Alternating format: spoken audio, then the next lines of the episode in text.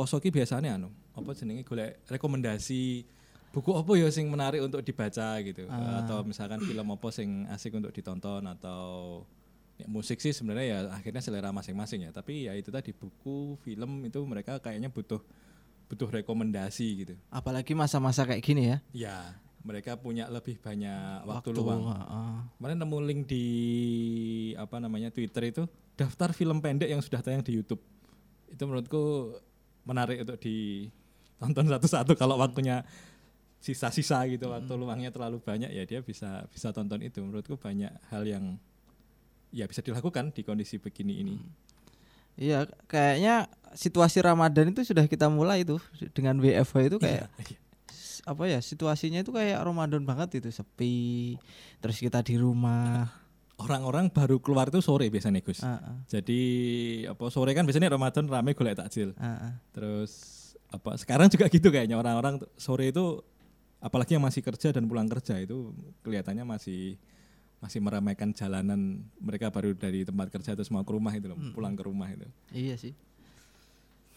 Kita mulai ya. Monggo, ini jalan juga sudah direkam.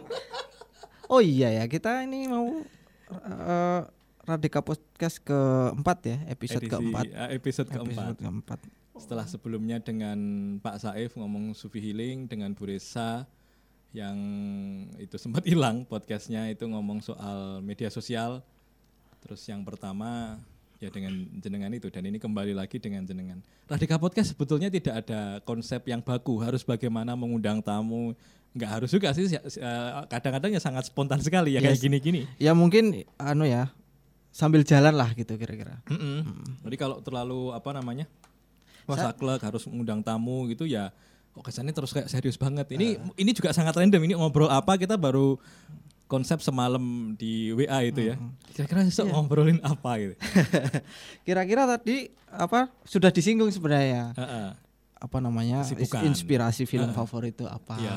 itu ya. yang suka denger musik ya mungkin musik-musik religi kayaknya musik-musik religi kayak band ungu gigi itu sudah nggak produksi gitu-gitu lagi ya itu Dulu ada satu masa ini ya. Orang-orang produksi film religi film religi dan album religi. iya Gigi terus dulu tuh apa? Ungu. Jeneng- Jenengan ingat yang lagu perdamaian nggak? Yang di cover Iya, sama iya, sama iya, Gigi. iya. Terus hampir setiap Ramadan pasti ada. Itu kayak Ada jadi itu. tren gitu. Sekarang nggak tahu masih masih ada nggak ya? Tren lagu religi itu. ya paling Aisyah istri Rasulullah kita mau ngobrol kan lagu jenengan sudah dengar? saya sih nggak nggak eh, dengernya sekilas Sekilas- sekilas, gitu sekilas aja, nggak belum pernah ya belum pernah eh, apa namanya niat buka YouTube istri Rasulullah eh, Aisyah istri Rasulullah gitu nggak nggak minat gitu ya Kalau jenengan dengar di situ ada bahasa itu apa sih? Sweet. Jadi membahasakan istri Nabi itu sweet. Ya aku bukan masalah gimana gimana ya, tapi nyampur bahasa Indonesia dan bahasa Inggris itu loh. nah Agak janggal aja di telinga. Aduh rasanya kok ngene gitu. Dan kemudian wah itu diserang feminis Gus. hmm. Lagu itu diserang para feminis. Mosok Aisyah digambarkan hanya sekedar dari sisi itunya apa namanya hanya eh, pipinya yang kemerah-merahan gitu kan. Hmm, Atau- makan dengan apa namanya minum di bekas minum ya Oh, Aisyah oh, ngono-ngono kuwi sing sing digambar harusnya lebih dapat inilah apa namanya digambarkan secara proporsional lah Aisyah. itu. Hmm, hmm. Nah, kalau jenengan tampaknya dalam beberapa kesempatan di kelas sering memperkenalkan diri sebagai kamtis ya. oh iya saya Kamtis family iya ah, Saya saya ceritanya Bek. Ya kalau Kenapa ditanya kalau ditanya musik favorit hari-hari ini, Heeh. saya s- sedang ini dengerin apa namanya Endang Sukamti Endang terus Sukamti ya. Dosen tafsir. dosen tafsir. Dosen tafsir. Kamtis itu ya. Kamtis. Tidak Islami. Enggak, karena ini ya spiritnya. Heeh. Satu hal saya sel- eh, apa selain dengerin musiknya eh, Endang Sukamti itu karena kalau dilihat itu ya ada tiga musisi besar yang kalau konser itu selalu diramaikan sama idolanya. Oke. Iwan Fals, Sleng sama Kamtis. Kamtis Kita ya. lihat di spanduk-spanduk yang mesti Kamtis, ah, Endang. Sukamti yang apa namanya? Iya. eh, pamfletnya itu pakai eh, apa namanya? Apa? Pilok apa sih? Ah, kayak yang dipilok-pilok itu apa istilahnya itu? Graffiti. Ah, graffiti Ah, ah, kan. ah. Kan konsepnya kayak gitu kan Endang Sukamti itu. Oh. Itu mesti memenuhi ini. Jadi kayak fans berat atau gimana ya? Kayak sama seperti Sleng. Oke oke. Solawatan Habib saya, saya pernah lihat ada bendera Sleng gitu. Kalau enggak OI gitu ya. Nah, kalau Habib saya aja seleng. Kalau di Surabaya sekitaran Jawa Timur biasanya anu Bonek. benderane bonek, apa Bonek, jadi ah. benderane Persebaya. Persebaya. Jadi mbah bene opo dangdutan barang kan kadang terus enek enek bendera Slang. Oh iya, itu sebenarnya gak nyambung yang penting Iya. bar gendera. Yang penting kan orang bendera HTI. Oke Oke. itu jangan tuh. Pas ini pesan moral ya sebagai ASN Kemenak. Oke, terus. Tapi saya lihat ini slang sekarang agak surut pas Hmm. apalagi pas pasca pilpres. Ya, itu ya, ya karena mungkin mungkin bisa ya. jadi Oh, iya, iya. musisi yang masuk ke mendukung salah satu politisi itu Ha-ha. akan redup. Ahmad Dhani misalkan, Iya sih. Dewa itu ya masuk ke politisi. Eman-eman redup. enggak ya? Slang slang itu dukung waktu itu Jokowi ya. Oh iya. Ya waktu itu gimana ya? Nggak tahu juga ya. Ya. Kondisi politiknya memang Mm, arahnya ke situ mm, memang Tapi ya. saya kira musisi itu kan pasang surut itu kalau Iya, ngomongin iya musik sih. itu. Dan Nah, kayaknya selera juga eh, maksudnya apa ya? Eh masa-masanya slang mungkin kan sudah habis. Udah, ya, ya, ya. Anak-anak sekarang tuh senengannya apa tuh musik caca saiki? Oh, anak indie. Oh ya, yang ini ya. Ya Senja. Hindia gitu Hindia, ya. iya. Oh, jenengan dengerin Hindia ya? Iya. kan Indie dari itu yang- kan.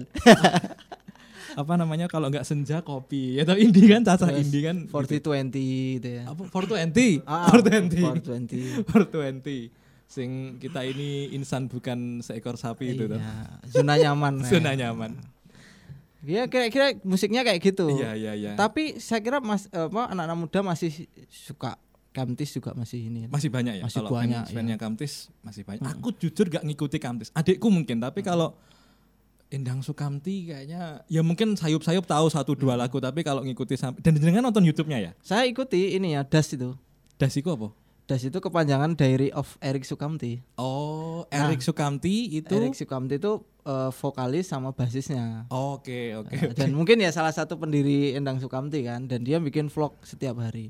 Nah, saya tahu alasannya dia bikin vlog itu, jadi setiap hari dia produksi apa ya eh, konten YouTube lah ya vlognya kehidupannya dia sehari-hari. Ternyata pas diwawancara itu ada musik musisi jalanan kan dia pernah diundang. Alasannya adalah di Indonesia ini miskin dokumenta atau lemah dalam sisi dokumentasi. Oke. Khususnya oke, dalam bidang musisi-musisi gitu ya. Artinya idealis ya? Orangnya idealis sekali. Idealis ya. gitu. Artinya punya misi sesuatu gitu loh. Mm, ha. mm, mm. Eh, dan inilah apa namanya out of the box lah. Mm-mm. Jadi nggak nggak hanya sekedar nyanyi tenar sudah selesai. Iya, gitu. iya, Nyatanya dia bikin vlog. Iya. Kemudian eh, ada salah satu albumnya itu yang Salam Indonesia itu. Hmm. Artinya dia punya visi. Oke. Musiknya itu pu- punya visi gitu ya. Dan itu yang saya suka misalnya eh, Iwan Fals itu juga pernah ditinggalkan eh, apa fansnya karena dia pernah diundang ke istana dan mau padahal lagu-lagu sebelumnya mengkritiki pemerintah. Oh, iya Dan ya. itu pernah dikritik sih. juga kan. Oke, eh, oke. OI sekarang sudah apa Iwan Fals sekarang udah nggak nggak nggak gitu ya. independen lagi Hmm. gitu ya. Nyatanya tuh mau tuh di jadi begitu Jokowi naik kan 2014 kita langsung dikandangkan eh bukan dikandangkan ya. Kalau dikandangkan tuh rasanya gimana? ya? Kasar sekali. Enggak ya apa ya? Jadi redup lah ya. Jadi di, beda. Iya, iya, dia dipanggil Hmm. ke istana kemudian suruh eh, Iya, iya. ya, apa ya dikasih proyek Ya atau apa. menarik juga sih hubungan musik dan kekuasaan itu Ah, sebenarnya iya. itu bisa jadi satu kajian sendiri teman-teman isi barangkali itu bisa bisa mengkaji itu Nah. para para musisi yang kemudian juga masuk ke jalur politik tapi kalau ngomongin musisi dan politik saya pikir Raja Dangdut Roma Irama pun saya pikir juga masuk ke ranah politik Iya. kan nggak nggak cuma musik-musik ala slang tapi dangdut eh, Via Valen Nila Karisma Ah. itu pun juga waktu di pilkada Jatim jelas di pihak siapa gitu tapi ya ya begitulah Kita juga Pak mungkin nggak bisa melewatkan Nisa Sabian lah ya. Oke, Ah. salah. itu pendukungnya Jokowi garis keras itu kan anti nyetel Sabian kan pasca. Jadi Ramadan, eh, bukan Ramadan, Lebaran tahun sebelumnya Iya. ketika belum berpolitik, wah semuanya lagunya apa tuh yang paling populer di nih? ya Maulana. Enggak, sing satu lagi sing hem hem sampai setengah jam itu. Oh iya Hmm, iya. Itu apa sih? Salam. Iya Dina Salam. Wah, itu semuanya dulu nyetel Dina Salam waktu Lebaran itu sampai apa cah cilik apa. Tapi setelah Nisa Sabian garis politiknya ketahuan itu kan terus kemudian seolah-olah haram itu. Padahal lagunya pesannya apik loh Jan iya itu. iya. lagunya pesannya jane apik banget tapi terus ya gitu kadang politik itu jadi apa jadi aslinya kan sebenarnya kesenian kebudayaan itu berharapnya kita jadi tempat yang netral ya tapi ya gimana mau nggak mau terus orang bisa masuk karena band musisi itu bisa meraup masa Gus ya nggak sih Iya betul. Punya masa yang besar dia. pada titik tertentu kayak kiai Ah. kiai itu ya ini mungkin nggak bisa dibandingkan sih tapi Mm. kiai juga kemudian kalau santri-santrinya atau uh, jamaahnya itu sangat taat pada kiai atau kiainya A gitu mungkin juga akan ngikuti. Nah, itu kalau musisi itu kan juga kayak semacam role model ya. Iya. Wah, Sabian aja dukung ini. Nah, itu kan juga kemudian fans-fansnya kan juga bisa jadi Mm-mm. ada yang kemudian ikut, gitu ikut. Mm. Karena musisi itu kan kayak ka- apalagi yang diserang itu misalnya lagu-lagu cinta-cinta gitu. Itu kan yang diserang perasaan. Kenapa kok lagu dari zaman kakek kakek nenek kita itu ada lagu cinta-cinta sampai sekarang masih ada cinta-cinta masih laku aja.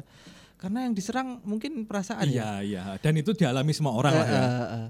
Kayak sinetron TV, FTV itu berepisode-episode sampai judulnya ranggenah-ranggenah itu ya. Mm-mm. Aku ketemukan cilok cinta di di di bronjong sayur misal. Masa judul film kayak gitu? Jatuh cinta ke tukang cilok, Ah, tukang kayak gitu. leker, tukang apa sebut.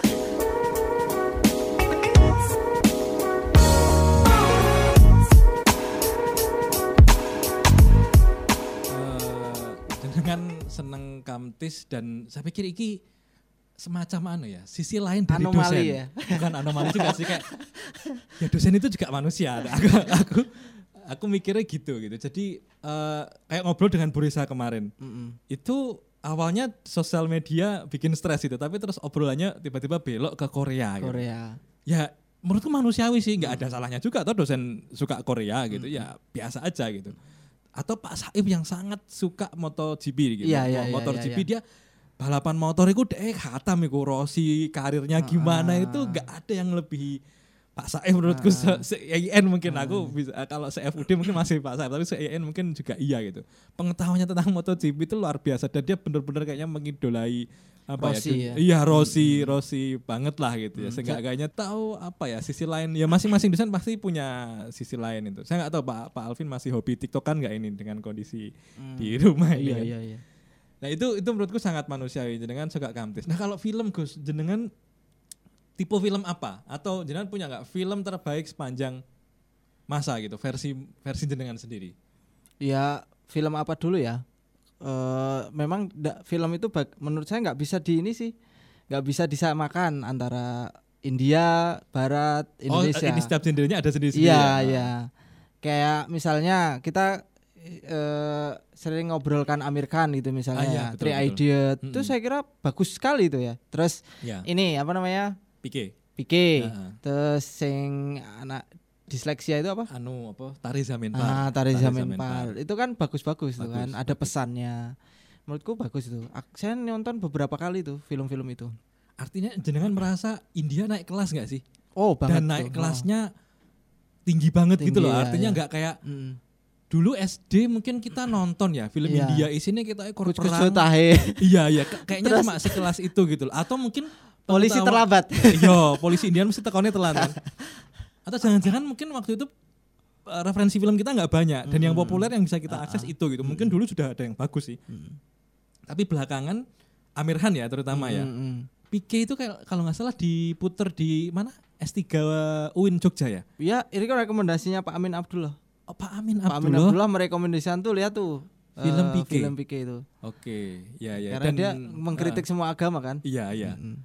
Itu filmnya sebenarnya kalau berat banget enggak, Enggak tapi sih, ada pesan-pesan Ada penting pesan sebenarnya kan. penting, ya. Dan ya karena karena info dari jenengan itu seorang Prof Amin Abdullah aja menyarankan Pique, masa aku juga tak putar dan itu tak putar di kelas gitu. Ah. Buat jadi diskusi sama teman-teman dan itu menurutku akhirnya kayak buka apa ya perspektif gitu loh tentang apa ya relasi antar agama, Mm. tentang kebenaran, tentang Tuhan gitu ya. Iya. Ya bagi sebagian orang mungkin kalau yang malas berpikir agak berat, tapi sebenarnya ya agak terlalu berat-berat banget.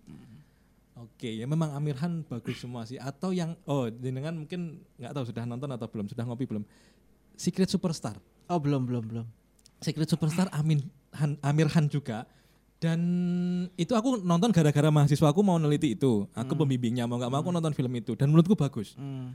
Isunya keren. Bapaknya konservatif, Iya. punya anak perempuan. Anak perempuan itu nggak boleh nyanyi, nggak boleh tampil di depan panggung. Terus kemudian ya kalau nikah itu dijodohkan oleh orang tuanya. Pokoknya konservatif banget lah bapak Egi. Ah. Bahkan dia melakukan KDRT, istrinya dipukuli, salah dikit dipukuli. Pokoknya rumah itu menjadi menegangkan oh, lah. ya. Apa namanya? Budaya patriarki ya. Betul, betul. Dan bapaknya itu dilalah di situ. Amir Khan Muslim dan keluarga itu digambarkan keluarga Muslim. Hmm. Nah di film Secret Superstar si anak perempuan memberontak. Nah, Ah. menurutku itu menarik itu. Dia terus kemudian nyanyi, terus kemudian jadi benar-benar jadi superstar. Nah, itu juga Amir Khan gitu. Dan Hmm. dan ini menurutku menarik sih soal ya kalau diteliti pakai apa ya perspektif gender lah, teori gender. Hmm. Itu itu eh, apa asik lah kalau, kalau Amir Khan nggak tahu se- selalu selalu menarik gitu. Meskipun kalau kata Mahfud Ikhwan yang pakar film India itu yang menulis buku Aku dan Film India Melawan Dunia itu ya masih banyak film-film yang lain gitu. Dia waktu Jabri sama saya, yo nonton Amir Khan lah, sing liyane juga gitu. Hmm. Artinya nonton India itu kalau bagi jenengan kayak menurunkan grade gak sih Gus? Enggak sih. Enggak ya, Sekarang biasa aja sih. ya. Termasuk nonton Korea. Korea ya Ya enggak, Paraset kan Korea. Kor eh, menurut apa ya kalau kalau aku nggak pernah ngerasa nonton film terus kemudian terimage sesuatu gitu sih. Oh Termasuk iya, Korea nonton ya nonton gitu. aja. Nonton ya nonton aja. Oke. itu oke. kan bagian dari apa ya kesenangan orang mencari hiburan Ah, kan. Iya iya iya. Gitu. Tapi ada juga yang orang-orang terus ya elah masa kamu nonton film Korea itu kayaknya tersetik mana buruk ini yang jadi obrolanku dengan Bresa kemarin. Eh, iya saya dengar sih. Heeh. Heeh. Tapi nggak artinya nggak gitu ya. Enggak sih, kalau saya enggak enggak enggak gitu, enggak yang gitu. Enggak Termasuk gitu, kalau jenengan mosok selerane film laga, selerane John Wick ngono ya nggak masalah ya. Ya memang itu Iya. kesenangan saya gitu. Loh, kan kesenangan orang Masing-masing gitu. seleranya masing-masing. Kalau film barat yo saya biasa anu eh, terbiasa apa namanya eh, lihat aktornya. Oh no. iya, mencari film dilihat dari aktornya. Biasanya kalau aktornya itu keren-keren kayak Jason Statham, Hmm. Bruce Willis, kemudian eh, Arnold suasana segar. gitu. itu Itu mocone biasa- ya angel ya. Aslinya sing pas piye itu. Iya. Suasana segar. itu biasanya keren-keren kan. kalau John Wick itu memang ada kisahnya sendiri itu. Ah, Oke oke ini ini kayak Saya waktu itu terakhir nonton di bioskop pertama kali diputar John Wick 2. Oh dan sekarang ini sudah berapa ini? John Ketiga. Wick, John Wick 3 yang terakhir diputar Ah, ini, ini ya. katanya eh, Mei 2020 apa 2000 Dua- dua- tahun depan Iya, itu akan ada akan ada lagi. Oh, Karena oke. kemarin an- anu anti klimak yang terakhir. Oh iya iya. Yang edisi 2 itu John Wick kedua itu ditraktir ceritanya. Oke. Jadi sudah lama saya habis nikah itu 2016 ya. Habis 2015 saya nikah 2016 kan satu tahun tuh jarang kumpul teman-teman kan. Ya. Nah, ketemu teman saya Heeh. pas ulang tahun. Oh ditraktir ulang tahun nonton film John Wick. Oke, Pokoknya oke, nanti oke. kamu bakalan suka gitu ya. Nah, Begitu kulihat, wah keren juga ini. Dari awal sampai akhir isinya gur mateni wong.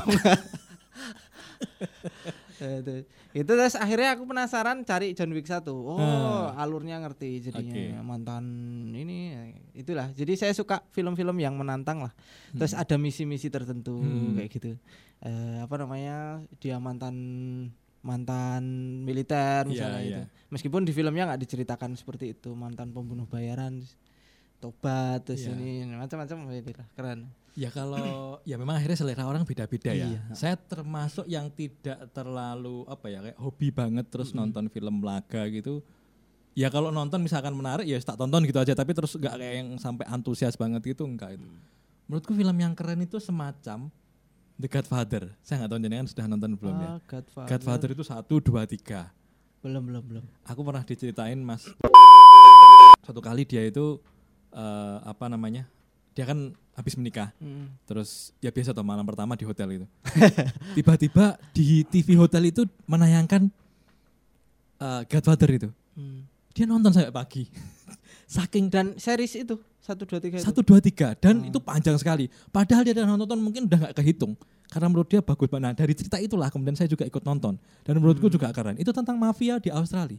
Eh kok di Australia? Di Itali. Di Itali mafia di Ah. Itali dan menurutku itu keren banget artinya apa ya tentang bagaimana persahabatan tentang kepercayaan tentang wah banyak banyak hal lah itulah jadi eh, dan kalau di apa sih kayak situs peringkat film itu termasuk dia yang tinggi peringkatnya sama yang Hmm. tinggi juga tuh Shawshank Redemption Gus Hmm. siapa sih yang aduh orang tua Morgan Freeman Oh. orang tua yang suaranya serak-serak Iya, itu iya, loh iya, iya. yang main itu Ya. Itu tentang penjara yang yang dia mau keluar dari penjara lah gitulah kira-kira kira-kira begitu, kehidupan penjara lah itu juga juga yang rek, yang rekom teman-teman di Jakarta jadi Hmm. Godfather Shawshank Redemption dan itu bukan tipe yang kayak tembak-tembakan yang laga full ya Ah. di di Godfather ada tembak-tembakan juga sih dan ya namanya mafia bunuh-bunuhan ya tapi nggak Iya. intens gitu ya, John Wick intens banget ya Wah, pokoknya Berantem dong ini. dari awal sampai akhir anu berantem terus.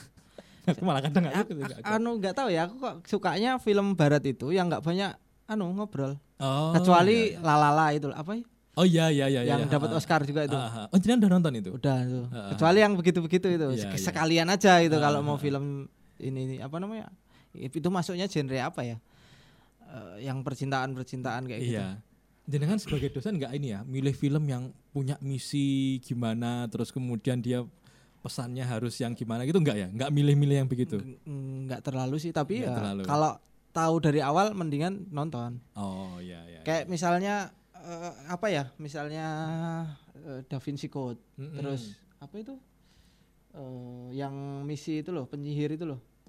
Apa sih? Penyihir. yang bintangnya Iron Man tuh namanya apa? Udah lama banget soalnya film itu. Oh iya iya. Nah kayak gitu-gitu mendingan kan udah tahu nih alurnya ini mau gimana ya udah ditonton aja Iya iya iya. Ya akhirnya yang penting orang nyari uh, nonton film itu untuk apa sih sebenarnya kan ya untuk menghibur, untuk Hibur, ya. mendapatkan satu sebenarnya mungkin juga mendapatkan satu perspektif yang baru gitu. Hmm. Apalagi kalau ya semacam film Amir Khan itu kan termasuk film-film yang mengusung tema besar. Iya, Iya iya. kan sebenarnya dia ingin menyampaikan sesuatu gitu loh. punya pesan lah ya Ah, ada ada pesannya. tapi jenengan termasuk orang yang ini enggak setelah nonton itu terus jadi bergairah saya mau seperti ini seperti ini gitu gak sih Enggak juga sih, enggak, enggak, enggak sampai gitu juga sih. Apa itu mungkin waktu kecil iya, aku waktu waktu kecil ya tontonan tahun 90-an itu Power Rangers. Jangan ini masih nonton Ya, ya, ya. itu. Power Rangers itu, Doraemon. Doraemon itu sepanjang masa sampai saat loh Doraemon itu. Doraemon itu mungkin kayak upin-ipinnya anak sekarang ya enggak sih? Kan Sekarang Dragon Ball Dragon Ball gitu. Dulu mungkin masih masih dihinggapi perasaan begitu, tapi sekarang nonton itu ya ya biasa aja. Yang terakhir itu dengan sudah nonton belum yang apa sih? Knife Out. Knife, Out. yang apa? Tentang detektif pembunuhan. Bukan pembunuhan sih, jadi kayak orang terus diracun. Orang punya ini loh yang disarankan Gus Halim di di direkom sama seseorang. Kamu kalau dosen tafsir nonton Knife Out nih. Bagus. oh aku udah nonton belum ya Dia jadi kayak keluarga kaya raya Heeh. terus mau mewariskan rumahnya yang besar dengan hartanya yang banyak tapi terus malah justru diwariskannya ke eh, semacam babysitter gitu loh kayak semacam pembantu di rumah tangga itu. Belum nonton kayaknya lupa ya? ya belum nonton. Mungkin yang jenengan tonton yang tentara itu gak sih? 1917 apa sih? Oh itu. Ah, ah ya 1917 ya? Belum juga. Oh, belum juga. Sudah Yang ngopi dari siapa ya? Kemarin aku gitu di- ya Gus sama Ah, aku kayak. tapi belum sempat ditonton. Ah, ah. udah lama banget nggak nonton film nih sumpah. Aduh. Nggak tahu ya kenapa ya? Eh, aku WFH ini malah nggak nggak malah nontonnya ini FTV kemarin Serius? saya download Serius? iya FTV? yang cinta-cinta gitu yang ringan-ringan Oke, gitu. ini sisi menarik lagi dari seorang Gus Omen. Nonton FTV Gus ya? FTV Yang Se- ringan. yang ringan terus sekali habis dan pasti happy ending. Saya jadi kesimpulan hidup ini nggak seperti FTV yang selalu happy ending. Oke. terus terus nonton Hurt gitu ya. Hurt itu yang dulu eh, masanya Ica sama Irwansyah itu Aca- Aca- Aca Satriasa. oh. Heeh. Sekarang kan ganti itu. Eh, siapa itu yang main yang meran si Boy itu itu kan lebih mat, lebih ganteng sama lebih cool lah. Oh, Eh, Heart yang sekarang itu sebenarnya Heart Oh, versi, yang versi dulu. dulu. Cuman ada tambahan pengurangan gitu. oh alah ya. Tapi ya. lumayan menguras emosi juga itu. Astaga, oke. Aku oke. suka ini ya. Sekarang ini nggak tahu mikirnya terlalu berat itu. Jurnal jurnal jurnal ada ada tiga yang harus dikelola. Ini berat banget itu loh. Terus aku aku harus nyari hiburan apa ya? Udah nonton yang ringan-ringan aja gitu. Itu semacam kayak jeda gitu ya. Sudah. Jeda di tengah kayak gitu ya. Ya kemarin juga aku cerita ke Bu Reza di antara jedaku nonton YouTube-nya Makwid Hmm. kulineran keliling dunia gitu dan nah itu yang kemudian kalau dengan tadi tanya apakah setelah nonton pengen jadi kayak tokoh itu kalau aku setelah nonton Ah, ah. food vlogger ya. Nah aku pengen jadi kayak gitu. Loh karena gini Gus. Ini agak filosofis sih. Sebuah makanan itu membicarakan di baliknya ada kebudayaan. Mm-mm. Kenapa di Arab makanannya apa daging-daging terus kemudian dia suka makan bikin kebab terus sate. Dan aku kemudian juga mikir sate itu influence-nya dari mana? Karena gini, aku ini ini satu contoh ya. Aku nonton eh, Magwin edisi Timur Tengah. Mm-mm. Loh, makanan-makanan Timur Tengah itu dalam beberapa hal agak mirip ya. Sate tong- tongseng terus apa tengkleng itu kan makanan yang banyak rempahnya gitu ya. Ah, ah. Itu juga tak pikir influence dari Timur Tengah Mm-mm. pas Magwin episode ke India Hmm. di situ ada nama makanan putu Putu. dan itu jadi putu itu itu mirip banget dengan putu yang di kita yang keliling itu loh yang ada kayak suara peluitnya itu loh. Ah, itu persis dengan yang apa di ada di India tapi di India itu isinya na- eh, beras dan itu jadi kayak nasi. Jadi makan kari gitu terus sama putu itu. Mm, jadi artinya loh ternyata kebudayaan itu bisa saling berkaitan bertautan gitu Ah. antara satu. Terus di mana ya kalau nggak salah Pakistan ada namanya itu murtaba ah. yang di sini jadi martabak. Martabak. lah ya ini kan sebenarnya sama aja. Artinya Tapi Ma- masakannya memang sama. model-modelnya podo. Oh. model-modelnya podo aku menurutku iki iki sebenarnya kita tuh kayak bud- budaya yang asli kita tuh mana sih makanan yang asli kita tempe tahu itu juga kemudian kita kan bisa bertanya juga itu ada influence dari Hmm. eh China, eh, Tionghoa nggak Ah. gitu itu kan kita juga bisa bertanya. Nah itu aku pengen tuh kayak jadi makuin itu kuliner Ah, nyicipi ke mana-mana. Jalan-jalan ya. itu kalau untuk urusan kuliner aku oke lah gitu. Terus kemudian dan karena di situ bisa belajar juga tentang kebudayaan satu bangsa lah dan peradaban yang dibentuk di sana itu kayak gimana. Nah itu itu bener itu. Karena di Twitter itu sampai ada yang nanya gitu orang saking gabutnya ya setelah corona ini selesai setelah WFH ini selesai negara mana yang pengen kamu kunjungi? Gitu. Nah orang-orang pada jawab tuh Gus ada yang bilang Turki, ada yang pengen bilang aku pengen ke Eropa, pengen ke London nonton bola di apa namanya eh, London gitu misalkan. Terus nyebutin negara-negara gitu. Hmm. Nah aku iseng karena habis nonton full McQueen edisi Iran, Ah, aku nyebut Iran gitu dan menurutku tak lihat dari replyan orang-orang itu nggak ada tuh yang jawab Iran itu kayaknya cuma aku tuh yang jawab Iran karena habis nonton McQueen itu dan kayaknya memang wah Iran ini menarik sekali apa namanya negaranya gitu hmm. ya kita nggak usah bahas si A atau nggak si A ya tapi apa negara itu kayaknya menarik dan tapi ya ini menjadi satu negara yang paling parah juga sih kena kena corona ini sama kayak Italia gitu Hmm. Jadi Aku jadi semacam itu. Hmm. kepikiran ini, i- i- teringat sesuatu nih eh, ngomongin influensi apa apa namanya pengaruh budaya Ah, makanan. ah, ah. Dulu ada temanku yang kakak kelas sih tepatnya, dia anak filsafat. Eh, pernah nanya siapa pencetus pertama kali bakwan gitu. Oke Nah itu waktu itu itu kayak pertanyaan, Pertanyaan remeh ngaco lah ya. Ah, ah, Oh, ngaco oke. ah. Nah ini saya kira terjawab sekarang gitu ya. Hmm. Mungkin dengan vlog itu akan menjawab ini bahwa Iya, bakwan itu a- ada terdapat di negara mana, Iya. gitu, sejarahnya seperti apa. Iya ya pertanyaan yang sepele-sepele karena itu. Gus misalkan kita makan pecel ya Hmm. Ponorogo itu kan ya mungkin jenengan pernah lama di Ponorogo Ponorogo itu kalau pagi itu kan sarapannya pecel tuh Gus Ah, ah, nah pecel itu kan sebenarnya sayur macam-macam kombinasi Iya, iya. sayur disiram kuah ah, ah. yang agak ya, ya ada Kental, yang pedes kental, gitu. ah, di negara lain ada salad. Ah. salad itu kan kira-kira ya model-modelnya pada tuh ada sayur ah, atau buah gitu. terus kemudian kayak disiram apa pun lah ya entah mayones entah apa gitu kayak semacam. Nah kan konsepnya juga sebetulnya agak mirip gitu loh. Iya. dan ini siapa mempengaruhi siapa? Itu loh yang kadang-kadang aku mikir itu dari sana bawa ke sini atau atau dari sini juga. Mm-mm. Tapi kemarin Instagramnya Gus Nadir Instagram apa Twitter ya? Mm-mm. dia cerita eh, perdana menteri eh, Australia Mm-mm. yang bikin rendang itu. Mm-mm. ah ya Mm-mm. Instagram apa apa itu. Ya, itu eh, saya kira itu apa namanya bawa dari dari Australia apa dari sini gitu ya. Tapi namanya rendang sih memang. Oh gitu ya. Mungkin jadi mungkin dari bawa dari Indonesia kali ya iya karena kadang-kadang tuh kita berpikir sa- sampai aku berpikir gini bahasa ya soal ini ini kalau kita bisa bicara bahasa kan ada istilah bahasa serapan Mm-mm. berapa jumlah kata dalam bahasa Indonesia itu yang diserap dari bahasa asing Mm-mm. kitab terus apa kursi Mm-mm. itu tak pikir ya pasti Arab lah ya kita Iya, ngambil iya. dari sana kan Iya. atau kemudian entah dari India entah Oh. dari Persia entah dari mana-mana itu menurutku kita baca buku dan ketemu banyak-banyak istilah dan yang paling menarik itu jenengan tahu arti walakin dalam bahasa Arab? Ah, ah. akan tetapi toh Iya, iya. itu ternyata sudah dari KBBI Gus. Sudah walakin. Jadi? sudah Su- diserap? sudah masuk sudah masuk KBBI walakin artinya apa? Akan tetapi sama. Loh. Karena aku lihat itu di Kompas. Oh. di Kompas itu ada satu tulisan dia menggunakan kata walakin. Ah. kok pakai walakin? Ini walakin sebagaimana yang tak pahami dari bahasa Arab atau walakin yang artinya lain nih? Aku buka KBBI online.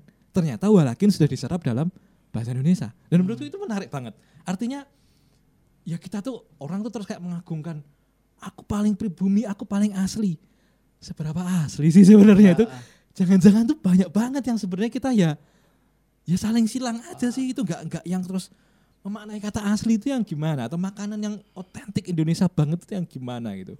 Kayak gitu-gitu sih Iya, sebenarnya iya, itu kayak iya, dari iya, iya. dari nonton vlog itu terus kayak ada perenungan-perenungan kayak gitu loh. Oke. Oh iya. Dari film eh, ini ya, geser ke vlog tadi ya. Mm-mm. Kalau kalau aku sih masih ini sih sering deng, apa ngeliatin das sih.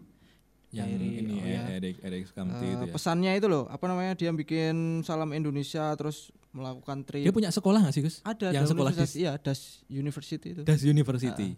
Saya pernah Oke, cerita deh kayaknya itu ya. Ah, ah, Ya nanti dilihat di inilah ya das sendiri ah, ah. itu yang Orang-orang diajarin bikin Oh, oh, animasi, animasi edit itu, video ya. kayak gitu-gitu ya. dan sekolah sesuai dengan passion. Oh ya itu Itu. itu menarik tuh sekolah sesuai dengan passion itu kan juga kadang-kadang kadang-kadang orang itu sekolah tuh atau kuliah itu mungkin ya terus ya banyak hal faktornya ya Ah, ah, kayak ah. jangan-jangan passion itu bisa jadi nomor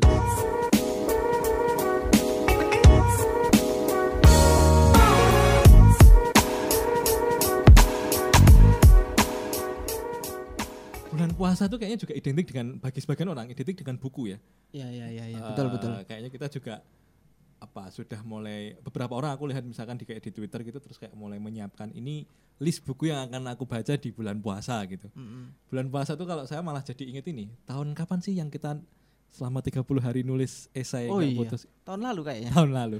Tahun Semoga ini. sudah selesai ya editingnya. ya. Iya. Jadi kemarin Ini sekaligus promo nggak nih buku ya? Jadi Ramadan tahun kemarin saya Gus Omen, Gus Halim sama Mas Alvin sepakat menantang diri sendiri lebih tepatnya, Hmm, menantang ya, diri ya. sendiri. Oke, ayo kita nulis 30 hari tanpa jeda untuk mengisi waktu luang. Ya eh, membaca Quran tentulah ya, membaca Quran. Tapi ayo kita coba kuat nggak kita nulis esai 40 eh 30 hari nonstop Mm-mm. apa pun temanya, wes apa pun temanya gitu. Jadi kita untuk diupload di web Islam Islam Santun. Santun. Jadi kalau teman-teman sedang dengar podcast ini silahkan klik islamsantun.org dan ini bukan iklan berbayar, bukan adlibs. Jadi silahkan klik islamsantun.org itu ada banyak sekali artikel-artikel keislaman yang menurut saya bagus. Ya saya bilang bagus karena saya termasuk juga mengelola di situ gitu. Hmm. Eh, ya eh 30 hari memang kita nggak bisa full ya Ya nggak bisa, nggak full bisa. eh, apalagi jelang Idul Fitri di hari-hari terakhir mm. dan kayaknya waktu itu Hanggelar lahir ya Oh iya eh iya. panggilannya siapa tuh Mujawat Mujawat pas itu Mujawat lahir lahir. jenengan lagi repot-repotnya juga harus nulis Ya lep- eh, Ramadan ketiga itu lahirnya. Ramadan Hari ketiga lahirnya. oh Ramadan hari Nah, ketiga iya, iya. iya. Dapat tiga Ramadan anak saya lahir. Jadi ya malamnya harus begadang. Iya. Ya itu tapi ada kesempatan juga nulis. Ah, ah. Akhirnya kan juga nggak bisa full juga kan Iya. nulisnya. memang ah, padahal sekarang ini Gus Ulil 30 hari nonstop nulis di Mojok Oh. Aku nonton Ramadan ini? Heeh, statusnya Davi. Gus Ulil 30 hari nonstop nulis di Mojo. Tapi katanya sebelum Ramadan ini Gus Ulil sudah store sekitar 15 sampai 20 tulisan. Jadi ini waktunya dia luang banget dan kata Mbak Ina Suro ya, eh, apa namanya istrinya Gus Ulil itu, kalau lagi slow, mood dan apa namanya ya eh, dalam kondisi prima untuk menulis, Gus bisa nulis sangat cepat sekali. Ya mungkin isi Ah, kepalanya udah terlanjur Ya, ya, banyak ya, kali ya ya, ya. dia bisa nulis bisa nulis sangat banyak sekali Hmm. dalam sehari mungkin bisa tiga atau dua tulisan begitu dan ya sebelum Ramadan ini dia, dia udah bisa store banyak gitu ke apa namanya ke Mojok Mojok itu punya tradisi itu bagus sih Mojok tuh eh, apa intelektual intelektual Islam suruh nulis di Mojok gitu setiap Ramadan dan itu 30 hari full gitu Meskipun bahasanya juga agak guyon-guyon gitu ya. nah itu nggak tahu deh Nggak apa tahu, namanya Diedit nggak ya? nah ya itu kalau Mojok mungkin kalau tulisan-tulisan keislaman Nanti membebaskan karakter penulisnya atau penulisnya harus menyesuaikan karakter mojok. tampaknya membebaskan. Membebaskan, Jadi ya. penulisnya meh nulis opo ya wis monggo gitu. Kayaknya loh ya sep- sepemahamanku gitu. Enggak terus kayak kemudian harus lucu. Oh ini nyinyir edisi gitu. Ramadan. edisi Ramadan, Ah. edisi Ramadan khusus gitu. Dan sebelumnya ada saya ingatku ada Mas Salim terus ada beberapa nama lain lah Heru Salim Jogja itu. Ah. Jadi itu tradisi bagus gitu. Nah, sebenarnya dari sit- Alif juga punya tradisi itu selama 30 hari Alif ID juga punya apa namanya kolom gitu loh, Hmm. kolom Ramadan. Eh bentar-bentar. Heeh. Tadi ngomongin nulis nih tadi kan ada tabungan-tabungan nih ya. Heeh. Jadi isi kepalanya udah ada tabungan kan. Ha-ha. Orang nulis tuh kayak buka celengan kan. Betul, Nah, betul. Mungkin ini perlu dibagi nih sama Hmm. pendengar nih. Nek, menurut jenengan gimana Gus caranya menabung tulisan atau membaca ya? Membaca agar eh, ketika nanti nulis itu tinggal buka celengan. Ya. Ini penting nih adik-adik mahasiswi khususnya. Oh sih. Enggak, kalau sebenarnya gini, eh saya termasuk yang kadang ketika menulis itu sambil masih buka buku juga untuk Hmm. nambah referensi. Saya bukan yang ya jauh lah. Kalau Gus Ulil itu kan memang sudah ya banyak sekali tabungan di kepalanya. Kalau saya masih harus kayak buka buku lagi, terus kayak misalkan untuk mengupdate berapa jumlah pengguna internet saya harus buka data apa namanya misalkan internet watchstat itu atau atau atau membuka banyak inilah eh, apa namanya ya portal-portal yang itu menyediakan informasi untuk tulisan saya gitu. Hmm. Tapi memang sebenarnya gini, eh, saya baru kemarin nge-retweet tweetnya Maman. Eh, siapa sih yang nulis apa Bokis itu loh, buku Bokis itu. Yang itu juga lingkarannya Gus Nadir sih. Ah. Yang Oh, botak itu loh. anu toh, Kang Maman. Kang Maman, Kang Maman. Notulen. Notulen ya. Kang Maman tuh bilang kalau mau nulis tuh ya kuncinya baca. Jadi saya bisa nulis buku, dia bilang ya karena saya banyak membaca. Sesederhana itu. Hmm. Dan saya masih ingat betul AS Laksana bilang orang kalau enggak. Makan, Hmm. kalau ah, artinya ini analogi ya, kalau enggak makan, bagaimana dia bisa buang air besar? Ya, ya. Orang kalau enggak baca, bagaimana dia mau nulis? Hmm. Menulis itu kan sedang mengeluarkan sesuatu. Ya. Nah, dia mau mengeluarkan apa kalau enggak membaca Ya. gitu. Makanya agak omong kosong sih kalau kemudian dia mendaku penulis tapi terus nggak suka Nggak baca suka baca, gitu. Ya hari ini membaca tuh terus nggak harus dibuktikan di rumahnya berjejer buku. Toh sekarang kan juga ada buku digital gitu. Ah, ah. Tapi agak omong kosong kalau dia mendaku diri sebagai penulis kalau dia nggak baca. Ya mungkin dia bisa nulis sih, tapi mungkin tulisannya akan kering Hmm. atau pilihan diksinya nggak kaya. nggak kaya gitu. Ya kita tahu kata walakin karena aku baca kompas, Kompas, misalnya. eh. Terus kemudian coba sok-sokan mau tak pakai gitu di di apa namanya tulisanku gitu. Itu kan menurutku efek sih. Jadi efek membaca kita dapat diksi baru kita pakai. Itu contoh kecil. Nah, kita Ah. bayangkan berapa banyak buku yang kita baca dan berapa banyak tulisan yang bisa kita hasilkan dari dari membaca Hmm, itu ya, gitu. Betul, betul, betul. Jenengan tradisi membaca dan menulis eh, jenengan kalau buku itu pilih-pilih atau sing rame opo ik- ikut baca atau, atau gimana Gus? Sementara pilih-pilih sih. Sementara pilih-pilih ya. Kriterianya apa? Eh, hasil riset. Hmm. Sementara hasil riset kan karena kepentingan untuk ini sih eh, apa namanya tambah referensi sama ngedit jurnal, Oke, oke. kemudian ngajar. Mm-mm. Sekarang ini disuruh ngajar academic writing misalnya. Nah, saya terakhir harus terakhir apa yang yang jenengan baca apa buku terakhir yang hasil riset dan menurut jenengan bagus cara penulisannya tata bahasanya cara memulai tulisannya Ya ya setelah kalau kalau ngomongin terakhir nggak ada yang terakhir sih enggak, kayaknya enggak yang, yang paling akhir kemarin yang yang baru aja dibaca Oh. atau sedang dibaca maksudku sedang dibaca dan belum selesai bukunya sudah saya beli sudah lama Uh-uh. sudah punya lama tapi baru sempat dibaca itu anu eh, politik jatah preman. Politik jatah preman karena saya oke. ingin mencontohkan bagaimana etnografi berjalan Oh, penelitian oke, dari oke. 2008 sampai 2016 sekitar Hmm, 8 hmm, tahun itu dia riset. 8 tahun riset? sejarah menggabungkan bagaimana etnografi berjalan kemudian ada peneliti yang risetnya 8 tahun ya? 8 tahun. Artinya Itu, politik jatah preman tuh. butuh waktu yang lama ya Oke oke oke mahasiswa yang sedang skripsi terus ke susu susu baru satu bulan penelitian Ah, dua minggu penelitian ah. pengen dang munakosa tolong ini ada yang delapan tahun penelitian oke tapi kayak jenengan pernah cerita ke saya soal apa sih Gus buku yang dimulai dengan agak bagus itu loh apa oh namanya anu eh, jenderal apa Diponegoro oh tentang Diponegoro ya, takdir itu ya yang nulis em, Peter Peter, Carey, Carey, ya. Peter Carey, Peter. Carey itu iya iya aku senang sekali itu. Pembukaannya Eh, ya? eh, itu narasi sejarah tapi meskipun di situ nggak seperti buku apa laporan penelitian ya. Ah, kan misalnya kayak buku-bukunya eh, eh, siapa itu? Ya kayak tadi ya bukunya Ian Douglas tuh tadi. Ya, kemudian Douglas, politik jatah preman eh, yang dan beberapa lah eh, Mhm. ka- eh, karya-karya orang barat itu ada beberapa yang ditulis dengan model laporan penelitian. Jadi Mhm. ada struktur buku di awal latar belakangnya kenapa ada iya eh, kajian pustakanya, ada metodologi dan sebagainya dijelaskan. Mm, mm, mm. Tapi ini enggak eh, sudah narasi ya di dimulai Kayak langsung dengan- bercerita iya, gitu ya? Langsung bercerita kayak orang baca novel nggak sih Oh, oh. ada ada ah, ada nuansa-nuansa kayak Iya, gitu iya, ya iya. Jadi kayak kita diajak kembali ke masa lalu. Ah. Tetapi ada biasanya saya membaca buku itu eh, apa namanya?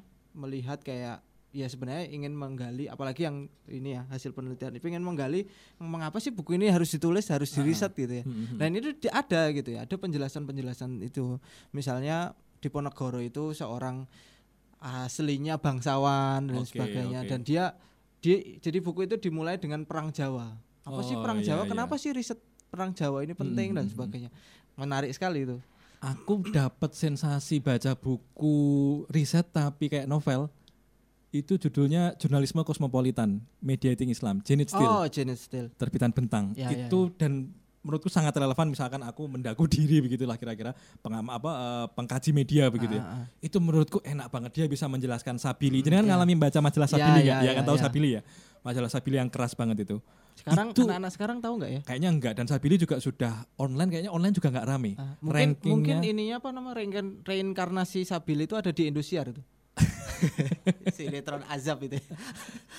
itu hidayah Gus. Oh, iya. Itu hidayah. itu yang yang reinkarnasi uh, azab itu hidayah. Sabili itu yang keras banget itu loh. Yang dikit-dikit kofar kafir bid'ah-bid'ah itu Sabili. Aduh, tapi dulu kayaknya ada yang ini loh, eh, tukang apa namanya, tukang fitnah matinya nggak diterima Iya, bumi. itu hidayah. Judulnya hidayah. Itu hidayah. Oh, Atau apa namanya? eh, dosen terlalu sering banyak tugas matinya tidak dikafani tapi di clipping dan- atau di laminating, dijilid ding. masukkan digital. Orang mahasiswa gitu Jan, kebangetan. Jadi ini ini nyambung apa namanya azab itu ya. Dia bikin status. Dia mungkin lagi bete terus tugasnya akeh banget. Terus nggak itu eh, lagi musim sinetron azab. Dia bikin WA story itu. Dosen kebanyakan kasih tugas itu. Matinya tidak dikafani tapi dijilid. itu. Aku bayangin mati dijilid ki piye gitu kan. Nah setelah itu saya nggak berani ngasih tugas lagi Gus. Karena daripada dijilid tuh Gus. Tapi kembali ke buku memang Janet Steele nulis tentang Sabili, nulis tentang Republika, sama nulis satu lagi itu tentang Tempo. Dia meneliti tiga media itu di Indonesia dan itu penyajiannya enak banget. Jadi kalau kamu merasa sebagai mahasiswa KPI atau mahasiswa ilmu komunikasi, coba baca deh itu. Atau nggak harus mahasiswa KPI, siapa pun lah gitu yang meng- yang yang punya perhatian ke kajian keislaman atau tentang media. Menurutku bukunya Janet Steele itu recommended Ya, dan ya nggak terlalu tebel tapi bagus sih menurutku. Perbandingan ini ya Indonesia Malaysia ya. Iya, Betul. Nah, di tiga media di Indonesia, dua media di Malaysia. Malaysia, Itu itu menurutku asik banget. Artinya itu dua buku yang apa satu buku yang menurutku apa cara penyajiannya cukup unik, eh, bukan unik sih sebenarnya mengalir lah. Ah, ah. Nah, tulisannya bagus itu kan gitu, Gus. Ngalir Iya, iya, gitu ya, enak diceritakannya gitu. Tapi itu padat sekali dengan data. Hmm, Itu loh yang ya, kadang-kadang jadi kan editor jurnal, sering nggak sih ketemu dengan artikel jurnal yang datanya memang banyak tapi Ya. kayak nggak ngalir gitu loh, kayak nggak Iya. nggak bercerita Iya sih. gitu. Ke- kelemahan kita kayaknya itu deh. Ah, apa namanya mengga- menggabungkan narasi antar paragraf. Nah, Kadang paragraf atasnya ngomongin apa, paragraf tiba-tiba selanjutnya nyeklek banget gitu ya. Nah, aduh ini gimana ya? ini Akhir ini kan berat. Ini ini kan berat sekali kita Hmm, ngeditnya kan. Nah, Harus iya, mencarikan iya. apa namanya kata Jembatan Iya, penghubungnya oh, ya. oh.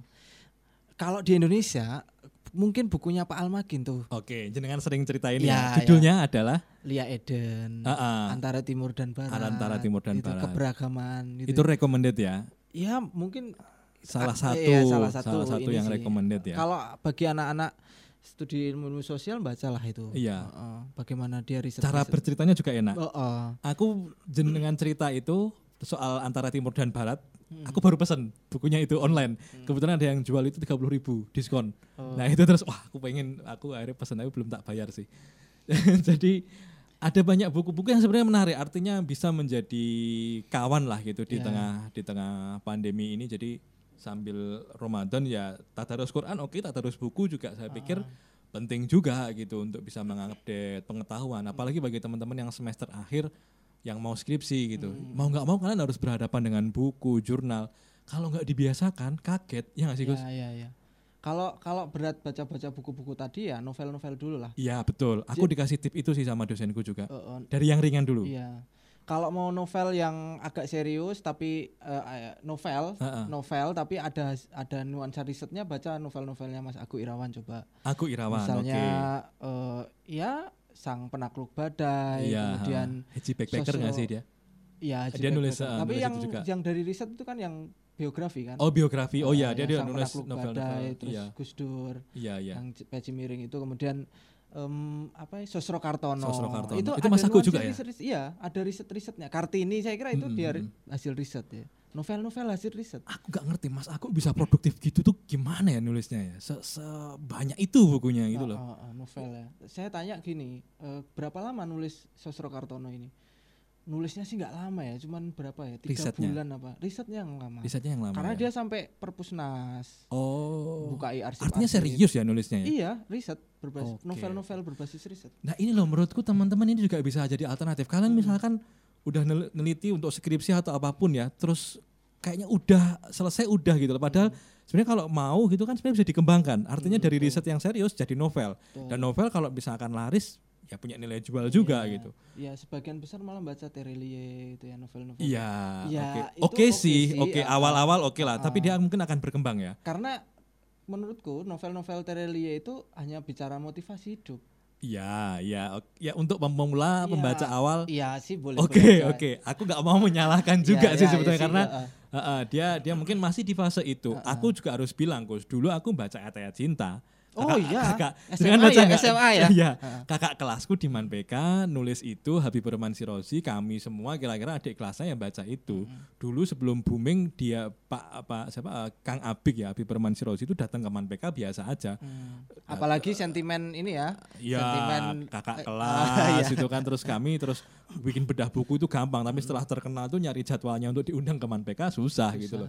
Nah, eh, ada satu fase aku baca itu. Aku juga baca bukunya Andrea Hirata, Ah, Eden Sor, Laskar ah, Pelangi. Aku juga baca, tapi terus kemudian ke sini-sini menurutku bacaanku boleh aku bilang ya juga berkembang sih. Aku nggak cuma baca itu. Cuma kalau aku boleh saranin satu novel yang menurutku bagus karyanya Mahbub Junaidi, tapi menurutku keren banget novel itu dari hari ke hari. Settingnya judulnya dari hari ke hari, settingnya Solo diceritakan dari perspektif anak kecil dan itu menurutku novelnya tipis tapi menurutku asik banget. Satu keluarga ngungsi dari Jakarta. Kan 45 kita merdeka, Iya, tahun iya. 45 kita merdeka. Tahun 48 agresi militer Belanda Hmm. itu ada nuansa sejarahnya juga terus kemudian sudut pandang anak kecil itu nggak mudah sih menceritakan pakai sudut pandang anak kecil itu nggak mudah terus itu menceritakan satu keluarga dari Jakarta ngungsi ke Solo sampai kondisi aman terus kemudian balik lagi itu menurutku sangat recommended bukunya Mahbub Junaidi dan kalau nggak salah diter- dulu aku pernah nerbitin itu sama teman-teman surah di Jakarta Ah. tapi terus kemudian sekarang diterbitin ulang sama Diva Press Ah, Itu itu, ada. kayak semacam memoir bukan sih?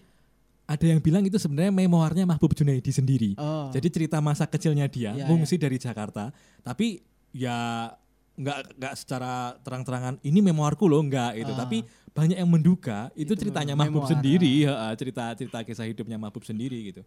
Menulis itu bisa dimulai dari situ sih Iya, menurutku iya. Gus. Kalau memoir memang asik sih diikuti. Ya, Kalau mau memoir yang agak menguras emosi dan Oke. fakta berbasis riset juga itu tulisannya aku itu yang Kid- Kidung Rindu di Tapal Batas itu. oh Saya pernah iya. cerita belum tuh? belum belum Dia eh, riset di perbatasan Indonesia di Kalimantan Ah, ah, gitu ah. dan sempat dipresentasikan masa-masa Jokowi awal ya. Itu eh, Mas Ago itu cerita sih. eh, jadi semua hadirin di situ menangis semua karena dia menceritakan itu dengan visualisasi dengan video. Oh. Nah, kalau mau ini, ya ini kayak promosi ini ya. nggak apa-apa, ini kan rekomendasi, Iya, iya. rekomendasi buku-buku coba bagus. Buku eh, baca ini Kidung Rindu di Tapal Batas. Oke, Mas Karyanya Aku Irawan. Aku Irawan itu ya. Oke. Iya, itu banyak sih banyak apa ya banyak hal yang sebenarnya bisa dilakukan ketika Iya, WFH ini nonton film kalau dari film itu kita terinspirasi nggak ada nggak ada salahnya juga kan atau terus kemudian kita bisa apa namanya mendapatkan satu hal yang baru pembelajaran yang baru dari buku juga gitu kan. Musik saya pikir kalau musik se- selera masing-masing ya. Jenengan Endang Sukamti aku sendiri. Aku ada satu masa senang leto Gus. Biasalah anak Oke, SMA oke, ya. anak SMA ya waktu itu. SMA jatuh cinta dan ya itu saya yang yang mewakili leto lah ya kira-kira dengan liriknya yang puitis sekarang Enggak, tapi tipikal jenengan memang cocoknya yang lagu-lagu anu. Pisces 20 Maret Oh Gus. gitu ya. Tanggal lahir, lah ya. tanggal lahir saya bareng dengan Sapardi Djoko Damono. Jadi For hatinya di seluruh tubuh ya. Enggak itu itu itu dulu gitu. Tapi sekarang aku berutang ada satu temanku yang sekarang pengelola islami.co namanya Dedi. Oke. Dedi banyak mengenalkan film bagus, buku bagus ke saya. Saya saya berutang ke dia. Termasuk juga kalau musik eh, Adi teman kosku, Adi Sucipto itu juga mengenalkan musik-musik bagus terutama dan dia menyukai jazz. Dia ngasih apa namanya referensi-referensi musik-musik yang keren, film-film juga gitu. Ada satu masa ya gitulah eh, dengerin The Beatles terus apa namanya eh, saya juga dikenalkan oleh beberapa kawan Coldplay. Iya, Coldplay iya, iya. asik ya. Iya, menurutku iya. menurutku Coldplay sangat ya lagunya menar- apalagi yang eh, terakhir ini albumnya yang terakhir albumnya yang terbaru itu itu pesannya pesan kemanusiaan Ya. tentang perang di Timur Tengah gitu. Eh, apa sih?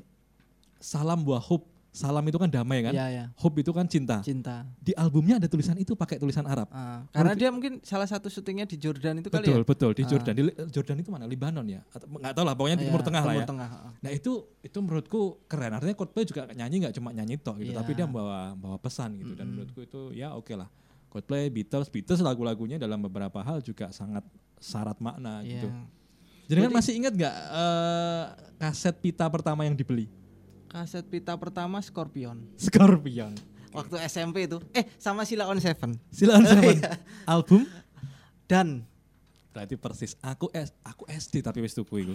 SD Seingatku Oh iya SD. SD SD SD, toh, ya, SD. SD SD. Sila on Seven edisi perta eh, apa namanya? Album pertama tuh SD. Covernya warna hijau, Ah, iya, iya. lagu-lagu apa singlenya itu Ah, dan ah, ya kan. Dan Aku sama Nugi. Nugi. Nugi jenengan denger nggak? Oh Nugi ya. Nugi, Oke. Nugi itu kalau nggak salah adiknya Katon apa ya? Aku aku nggak tahu sih. Tapi lagu-lagunya juga Sik, dulu tuh lagunya apa ya? Udah lama banget nggak denger itu ya. peracik teh. Buatkan teh ramuan tanganmu ingat gak lagu itu atau pelukis malam. Dulu aku aku suka karena lagu pelukis malamnya Nugi Nugi, ya? itu. Mm. Kalau Still on Seven saya pikir dulu kayaknya semua anak di masa itu kayaknya dengerinnya Iya dengerin dan dia hampir nyaris sampai sekarang kan. iya itu Dulu masih bara aneh Sila on Seven tuh ada siapa ya? Peter Pan mungkin. Peter Pan Dewa, ya Dewa. lagu-lagu itulah. Itu kayaknya udah tergerus semua ya. Jadi Ya, Sila on Seven lah yang tinggal yang masih ini. Heeh. Karena Peter Pan bermetamorfosa jadi Noah menurutku juga agak aneh. Dewa setelah Ahmad Dhani terus cawe-cawe Iya, politik juga iya. agak aneh. Ya cuma duta yang sampai hari ini nggak tahu ya suaranya Iya. juga kayaknya nggak berubah. nggak berubah. Berubah. Orangnya juga nggak berubah. Iya, saya pikir di tengah dunia yang fana ini kita nggak ada salahnya kok menikmati musik, film, musik bagus, film bagus, buku bagus. Ya karena mau apa lagi kita ini kan juga mau nakal ya wagu ya tuh Iya, Gus, mau iya, nakal sing kan ya wagu. Saya pikir kan bukan suatu yang haram juga gitu ah. menikmati musik bagus, buku bagus, film bagus ya dan dan ya Orip mampir ngombe kenapa kita nggak ngombe sambil nonton film sambil baca buku yang Ah. Oh bagus. iya, aku ini jadi ingat nih, mungkin pesan untuk mahasiswa IAT ya. Heeh. Jadi ada risetnya Bu Aneris Musen itu. Ah, jadi musik ya. Iya, dia kan seorang eh, profesor musikalitas. Pernah ke duet sama Habib Syekh kan? Oh iya Gitu iya. kan. iya. Eh, riset itu mungkin di sekarang sudah ada bahasa Indonesianya tuh berislam dengan irama itu. Oke oke. Itu yang juga buku yang ditulis dengan mengalir cerita Oh, iya. Keberadaan di Oke, Indonesia pas masa apa dia suruh ngajar bahasa Inggris. Hmm. Ya itu lah ngalir itu enak banget. riset tentang musik jangan salah loh riset tentang musik itu ada dangdut judulnya terbitan KPG Gramedia Heeh. aku lupa penulisnya siapa tapi artinya tapi orang luar orang luar ini Heeh. orang luar itu meneliti dangdut sampai segitunya dan jadi buku Iya. artinya ini kan wah ngeri sekali orang bisa riset itu bisa sangat panjang dan jadi buku dan itu sangat menarik judulnya judulnya dangdut ada juga aku baru tahu belakangan sih. Jadi kan tahu sinetron Sidul anak sekolahan ya? Iya, iya, iya, iya. itu menurutku sinetron terbaik Indonesia. Dan ternyata ada risetnya. Oh gitu ya. ada risetnya aku baru tahu. Eh apa sih watching sinetron in Indonesia atau apa gitu loh. Jadi jadi bentar, yang Sidol yang edisi 2 sudah nonton? Oh anu toh film-film Sidul toh Ah. enggak ini yang sinetron Oh. yang yang dia teliti sinetron Sidul Oh, oke. sinetron Sidul yang mungkin tayang waktu kita SD sih Oke, heeh. yang apa sih yang namanya ada ya, Benyamin ya. ya masih ada Benyaminnya kalau yang film di bioskop beda lagi sih Oh, bukan bukan Bukan oh, film ini layar ngomongin lebar. risetnya nih. Ha-ha, Oh, jadi Oke, oke, sorry, jadi sorry. ri- riset itu dia datang ke Indonesia dan dia kemudian melihat karena gini ya Sidul itu kan tampaknya sinetron yang sangat berbeda dulu Hmm, di zaman Sidul juga ada sinetron tersanjung Iya. Masih inget ya? Yang ceritanya kan berepisode-episode. berepisode episode aku tahu sampai berapa ratus episode ceritanya kan begitu cinta-cintaan remeh gitulah ya tapi Sidul itu kan natural Mm-mm. ya kehidupan Betawi itu ya kayak gitu cinta-cintaannya ada cinta juga. ada juga tapi sisipan aja tapi lebih dari itu sebenarnya kayak menggambarkan ini loh apa namanya Indonesia ini loh Ini Betawi Jakarta. ya ini loh Jakarta gitu ya tentang orang yang berjuang ya tentang Sidul yang kemudian ya natural sekali Ah, bukan ada terus ka- ada strata sosial. iya ha-ha, itu, itu menurutku keren dan orang luar negeri sampai neliti itu gitu dan menurutku ya banyak hal sebenarnya bisa diteliti gitu dan kalau bisa disajikan dengan menarik kenapa tidak itu Mm-mm. saya nggak tahu ini sudah berapa menit sudah panjang sekali gitu Nggak kerasa ya. nggak kerasa dan ini mungkin jadi akhir dari podcast episode keempat. Empat.